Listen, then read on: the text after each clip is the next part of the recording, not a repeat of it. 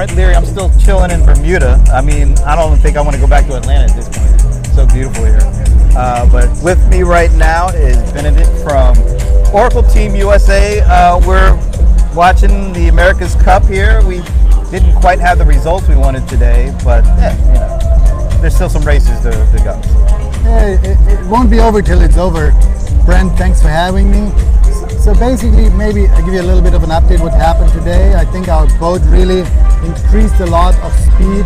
We had five days last week in order to to get a little edge. It was a still heap to climb last week where we were not that competitive as we thought, but the boat performance this weekend was was even, was close to even. So today we did some little sailing mistakes. So we can't blame the engineers this time.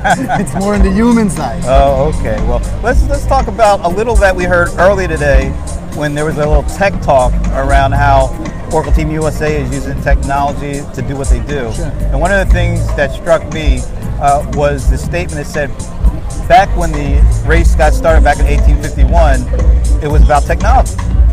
And people would probably think 1851, what kind of technology was that back there? But now today, it's definitely about technology. Maybe you could talk about the kind of the evolution of how technology sure, play sure, a role in this.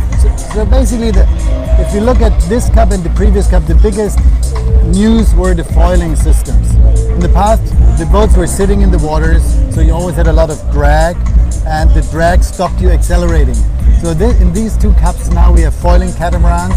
They lift out of the water, similar to an airplane, and they can go three times to four times the wind speed, which is which is a different story basically. The, the hulls do not touch the water anymore, and therefore they just go faster and faster. Talk a little bit about how you're able to take all this data that you have access to now and how that plays a role in strategy. This morning we talked about being at the end of the day, taking this video, taking all the data that's coming from sensors, Sure. and turning that into strategy. Talk a little bit about that. So just to give you a rough overview, we have around three to 350 sensors on board, and they take measurements every five seconds. And these data is being streamed right away to a boat which follows the race boat all the time, and then they store it back on Oracle databases. We have a huge container over there with the service set up, and it's air conditioned since it's pretty hot here.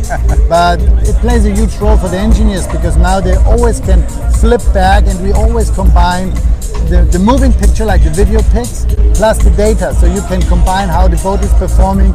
There's a drone always following the boat, so we have drone pictures, and that's the good thing that we have everything synced together. So all the engineers they just can grab all these data and they see how the boat performs under which condition, and they see what changes it made due to the changes they made on the boat. That's the biggest challenge, Yeah. basically, because sometimes you don't know if the change you're doing is as good as the theory tells you. So they go back and forth and back and forth. And over the last week, they went out three times per day. They took the boat off the water, took all the data, they analyzed it, they made some changes, took the boat back in the water. So they had hectic times. Is that going to be what happens tonight as well? I think they went out tonight or this afternoon again to do some little testing again. But the boat performance wasn't the issue today. We, we had two not so good stories, so to say. They really, there was a duck situation where we got stuck, but let's see, tomorrow's another day. We had a great comeback in San Francisco some years ago, so we know how it feels to be down by some, some races, and now we're not allowed to lose anymore. Not allowed to lose anymore. First to win seven, now it's 6 1, so let's see what happens. Okay. Well, let's talk a little bit maybe about the future. What do you say? What do you think is going to happen with the use of technology and data uh, two years from now, four years from now? So, I'm not sure how familiar your, your audience is about the America's Cup. The tricky thing is the winner takes all the rights to decide what's going to happen. So, right now, it's a very technology driven game because the boats are leading edge, they're foiling, a lot of technology involved. So, maybe in the next cup, we, we might not foil because the winner decides on what boats we're going to race. So that's going to be a tricky thing. For sure, there's also technology involved in order to make the boat as fast as possible to the given rules they decide. But right now, we don't know. Is it a foiling boat? Is it a catamaran? Is it a monohull? Is it a trimaran? We have no idea.